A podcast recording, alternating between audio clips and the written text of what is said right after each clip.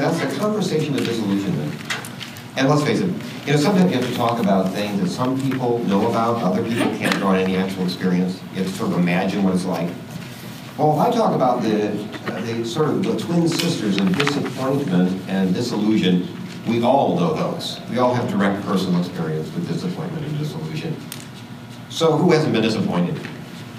It's part of life. And disappointment defined as a failure of expectations. You know, the kind of thing, think about it, like you, you're looking forward, some friends are coming into town, you haven't seen from college for a long time, you have this, this night you've been looking forward to, and it's not that it was bad, it just isn't what you thought it would be. Sort of disappointing. It wasn't a bad night, it just didn't live up to what you thought would happen.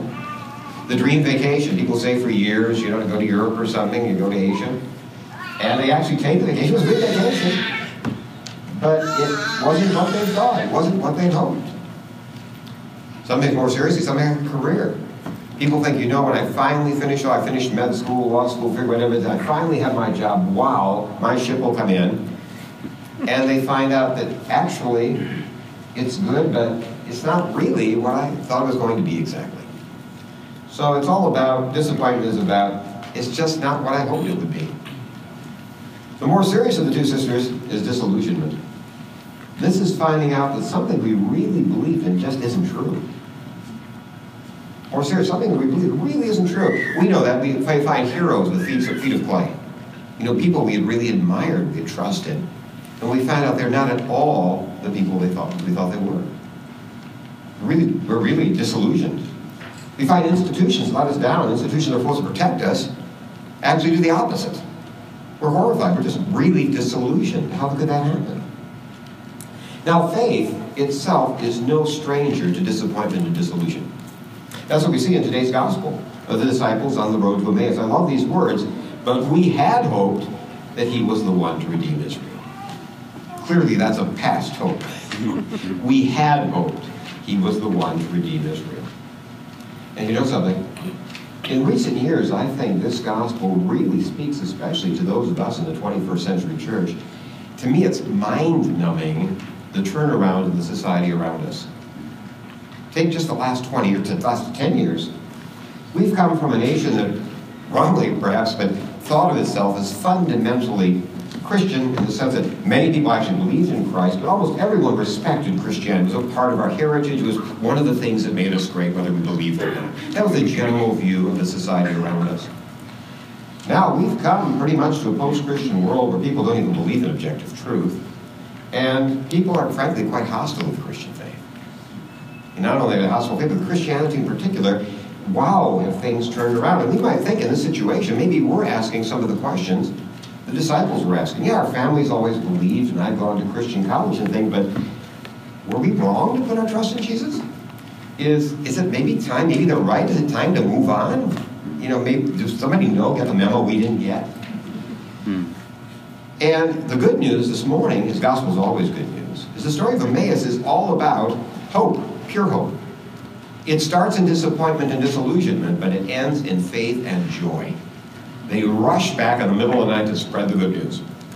And we can ask ourselves, okay, can that be true of us as well? Today, us, personally, not reading about somebody else's experience, can that be true of us as well? Good points. Well, let's first look at something, first of all, we might miss. You know, they are right to be disillusioned.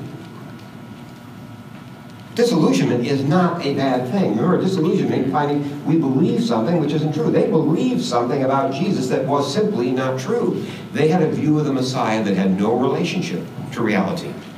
They needed to be disillusioned. Hmm. That was a false belief. They needed a true belief, and the first step to true belief is getting rid of false belief. It's what we have in our personal, the conviction, right? We find out our life, no, we don't have it all together. The first step. They needed to be disillusioned. They had a Palm Sunday faith. Remember the crowds and the palm branches and Hosanna? This was, you know, they had they believed in glory, restoration, and new relationship to the nations. Well, what did those mean?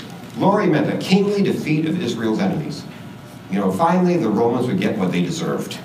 They would be on top. Restoration, the kingdom of Israel would be restored as a great nation. You know, the glory of David and Solomon would be restored. And finally, a new relationship to the nation. It's our turn to be on top. Mm. You know, all the nations would, would be under subjection to them. This was the hope. Um, this is something, this Palm Sunday type of faith is actually, we see that with Peter. In his great moment, remember he says, Jesus says, who do people say I am? And they answer the question, well, some people say Elijah, you know, some people John the Baptist, maybe one of the prophets. He says, who do you say that I am? And in Matthew 16, he says, well, Peter says, he says, you're the Messiah, the Son of the living God. And Jesus says, no mortal has told you, this is from my Father. What's the very next thing that Jesus talks about? He talks about the fact he's going to die. He says, I'm going to Jerusalem, I'm going to die, etc. And what's Peter's response to this? God forbid. so he believed the Messiah, but he didn't understand what Jesus was all about, did he? And what does Jesus say? Behind me, Satan. You have the message all wrong. You're saying the right words, but it's the wrong message. Right words, wrong message. And what they needed, what was the truth of the gospel? So those things are true about the glory, but the glory, they, they, they, what they needed is a Good Friday, Easter Sunday faith, not a Palm Sunday faith. Mm. Big difference. So yes, there'd be glory, but the glory, ironically, was Jesus on the cross. The, no one was seeing glory that day unless you had the eyes of faith. That is where Jesus actually was the victorious king who triumphed over sin and death. Remember, Jesus before his crucifixion says, now is this time for the Son of Man to be glorified. And he's speaking of his death on the cross, not his resurrection, of his death on the cross. That's what the victory looked like. It was like a, like a Roman a triumphal parade. That was what victory looked like. It was on the cross. And that was his kingship. Remember, that's exactly why in Mark, John really emphasizes in his gospel account, remember we read during Holy Week, that Jesus really is king. They're trying to be ironic, but he really is king on the cross. That's his moment. Jesus now, they're king of the Jews. Remember, they say, well, why don't you change the sign and put, he said he was king of the Jews? He said, what I've written, I've written. They're really firm about that. Jesus won't deny he's king, but the moment of his kingship, his victory is over sin and death and is on the cross. So there is glory, but it's not the glory of Israel's enemies being defeated. It's the glory of Jesus being, where God triumphing over sin and death, being the perfect image of God. What about restoration? Yes, there was certainly restoration, but it wasn't the kingdom of Israel, which is never restored. It was about the restoration of the image of God in every one of us. Hmm. Remember, we said we were all created in the image and likeness of God, but something terrible happened with that image. And that image is restored. You know, in the man, Jesus Christ, true God, true man, that image is restored. That's the restoration. It's the restoration of fallen humanity, not an earthly kingdom. And what about new relationship to nations? Absolutely, but it wasn't putting everyone in subjection. It was embracing the nations, not subjugating them, bringing the gospel to all the world. The promise to Abraham that you will be a blessing to all the nations, a blessing. So they needed, they needed to be disillusioned. But you know, if we're disappointed in our walk in faith, maybe we need to be disillusioned too. Hmm. Maybe some of the things we believe just aren't so, and finding out that's true is a really good thing. The first start towards hope. For example, I think a lot of people, in ministry, I find a lot of people look at faith sort of like a service contract on your washing machine. No, seriously, I think that's pretty much what it is. It is you, you put something in, you know, it costs you something, you know, you, you go to church, you do basic morality and things. Uh, but basically, you expect that there might be a lot of close calls. You know, you, the washing machine will break down, but it'll get fixed. Nothing really bad will happen. You know what I'm talking about. We all know this. Maybe it's us. Is it somehow walking with God? Yes, things will happen, but they'll all sort out in the end. In the end, you won't die of cancer. You know, in the end, you will get the job. In the end, justice will be done. In the end, that's it's the service contract. It, it might be messy when they come and fix the machine, but you know, the fact is, in the end, it will work, and you won't have to pay anything. That view of God. Well, wow, that's not the right belief. Jesus, a few weeks ago in, in Luke's gospel, told us something that was really interesting. We might have missed it. One day, they come, the disciples come up to him and they said, "You know, uh, did you hear about that thing about some Galileans who were in the temple worshiping, and, and Pilate's people came in and actually killed them there in the temple in the middle of a worship service?" He's talking about victims of, of human evil. Jesus says he is what we call that a story. He said, "What about the guys over the Tower of Siloam? 18 people, a natural disaster. 18 people died in the tower." I said, "What do you think of that?" What was his point? Bad things happen to good people. That's his point. There are other bad things happen. The idea that somehow our walk with God, are these people worse? Of course not. There's no connection. Bad things happen to good people. So what's the reality of the gospel? How do we get past, how do we get disillusioned and find out the truth? First of all, the good news, is we have a personal path to Easter, but it passes through a personal Good Friday. Mm-hmm. Basically, all heresies try to get around that fact. We want to find a detour, an easier way to get around. We want to get to Easter Sunday without going through Good Friday. It's, heresies all come down to that one way or another, essentially. How do I get to Easter Sunday and avoid that, that, that terrible route, you know, the bumpy road through Good Friday? And so, what does, what does the gospel say? It says, For we, if we've been united with him in a death like his, we shall certainly be united with him in a resurrection like his. So we talk about the church of uh, faith like it's self-actualization, right? In our society, everything is judged by how does it make me feel? How does it validate me? How does it affirm me? How does it make me better? Well, the path Jesus has isn't about self-actualization. It's about death to self. He says, for whoever would save his life will lose it. Whoever loses his life for my sake will save it. And he said, and he said to them, if anyone would come after me, let him deny himself and take up his cross daily and follow me. Notice he doesn't say a few great saints, you know, saying a lot of followers, but there are a few people who really, you know, take a cross. So he says, if anyone is going to, would, would come after me, let him deny himself, take up his cross daily and follow me. So we know our, our road to Easter, everyone's road goes to Good Friday, a personal Good Friday. If we're in a death like his, united in resurrection like his. We know this isn't making our best self, this is basically dying to self and to enter into the life of God. And finally, this is not about a new and improved personal life, it's a share in God's life. God doesn't come into, come into our life, we enter into God's life. This is where it says, I've been crucified with Christ. It's no longer I who live, but Christ who lives in me, how Paul describes it. We have God's agenda. We don't try to fit God into our agenda. A lot of times, I think in our faith, what happens is we're like people who try to work out things, uh, you know, on their calendars. You know, we accept, you know, God, we're going to work this thing out. Let's try to have lunch every week. And so we were, you know, here's what we're going to try to do, certain basic things. We said, look, I, will send Sunday morning, we'll get together, okay? Uh, you know, I'll call every night and said, we'll pray every night, okay? We'll do these things. I'll try to work you into the calendar. Faith means we throw out our calendar. We have God's calendar. That's the only calendar we have. That's what real faith looks like. You know, you know, in the words of Bonhoeffer, faith is, is free, but it ain't cheap. So that's the real. That's if that's not our if that's not our gospel, we are holding God to promises He's never made.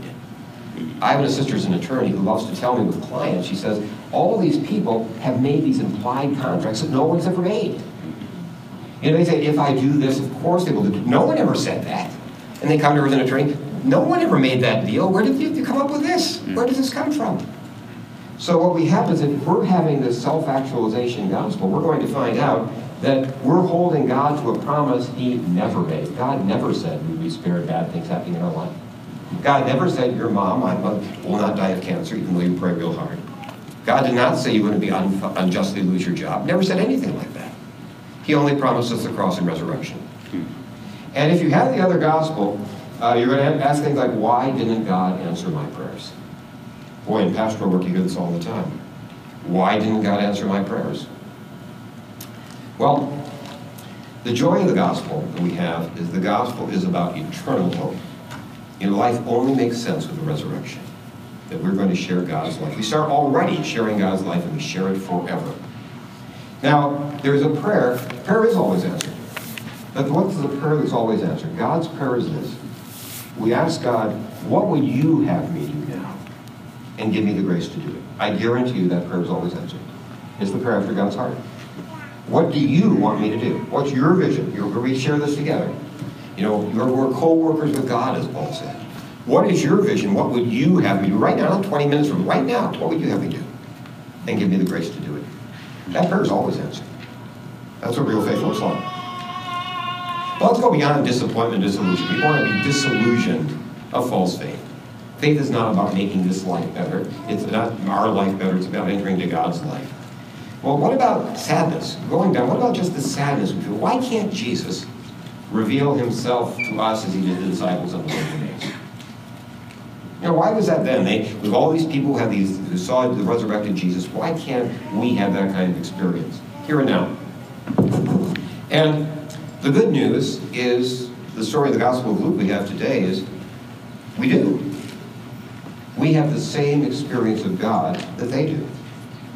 First of all, notice some facts in the story that are of great hope.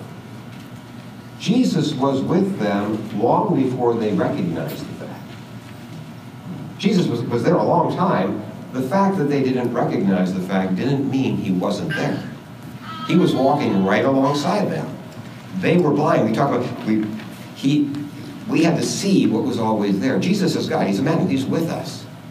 So the instant question isn't come, Lord Jesus, be here. He's already here. It's opening our eyes to see him. We're looking in all the wrong places. He's right, he's right here.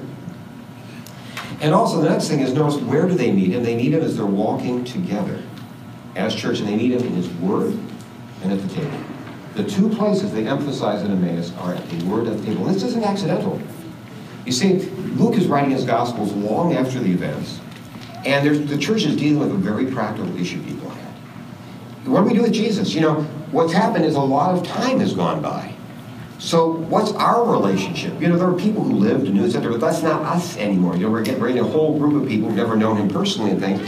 Is this is Jesus something we remembered from the past? Is this something we're looking nostalgically back to the past, or is this a present reality? And the whole story of Emmaus reminds us what was true for them. It's a present reality of what church has always done. We still meet Jesus in his word and at his table. He's alive, that's where we meet him. And notice in his word, it's the Spirit of Jesus who leads us through the Scriptures. Mm-hmm. They knew the Scriptures. This wasn't a news flash. They were devout. But it said he walks them through, and suddenly, when Jesus is speaking directly to them, what happens? They said, Weren't our hearts warmed within us? Suddenly, it makes sense. This, again, we've said it, I've been here before again and again. Why do we stand for the gospel? the church is reminding us physically, matter matters, physically, that we're not reading about Jesus, we're hearing him. Jesus is not an object we look at, he's someone we, we connect with. It's reminding us we can never reduce this to something happened then as, as Jesus speaking now. So that's when we are, when, when will we see Jesus in the scriptures? When we actually expect to hear him. Until that moment, if we're reading about him, we won't, we won't see Jesus. You know, seminary professors are atheists. they know the Bible, but they, you know, the fact is they don't hear Jesus. It's when we actually come to hear Jesus and listen openly, that's when we hear it. That's the story. Then they heard the gospel. What did our hearts warm with? That's the Holy Spirit when he spoke to us and showed us, opened to us the scriptures. And where do they recognize him? They recognize him at, at, in, in the breaking of the bread. Right? They, that's where they recognize him.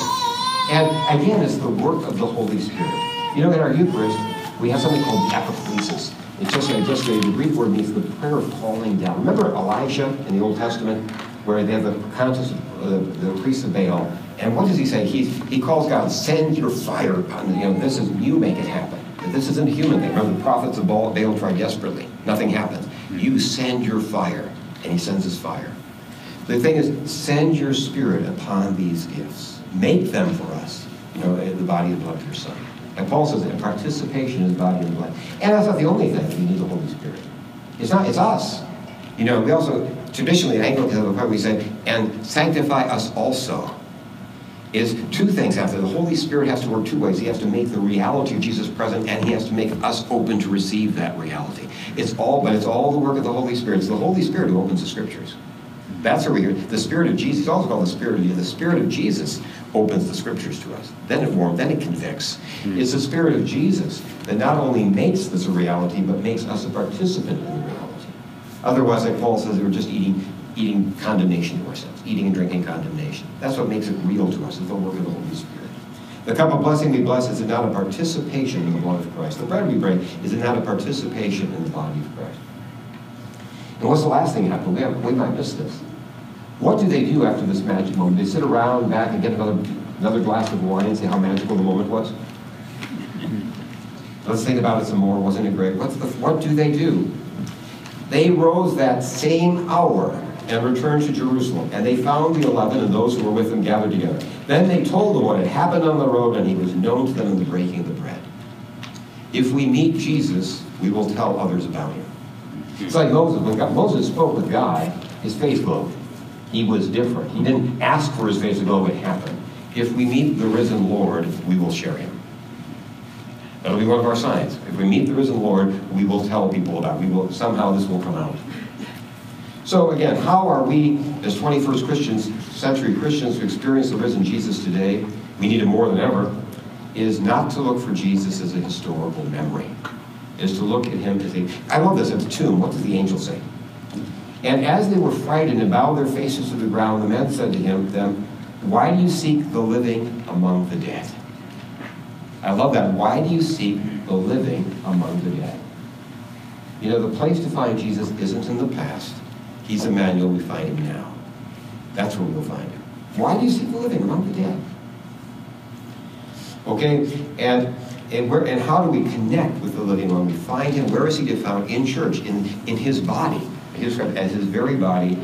We hear him together as church. We read the scriptures together as church, and we meet him together at his table. That's where we find him. That's why this diocese, our, our mission, our vision as a diocese, we talk about a renewal of word and sacrament uh, infused by the Holy Spirit. Again, either one without the Holy Spirit or nothing. We've said that before, right? The Word without the Holy Spirit is just an old book. Might as well read the Iliad. You know, it's, it's an old book. Okay. And the thing is, you know, uh, the, the table with, it's just play acting. If we don't, if it's not the work of the Holy Spirit, it's just a bunch of old rituals. You know, it's the Holy Spirit that infuses these things and makes them real, becomes God working with us. And we have that today. So our conclusion then is if our spiritual lives leave us unsatisfied, maybe it would be a good time to ask if we need to be disillusioned. Maybe we need to abandon this false gospel, if it's all about improving my life, and self-actualization and being validated, and embrace the true, the true gospel, which is taking up our cross and following Jesus.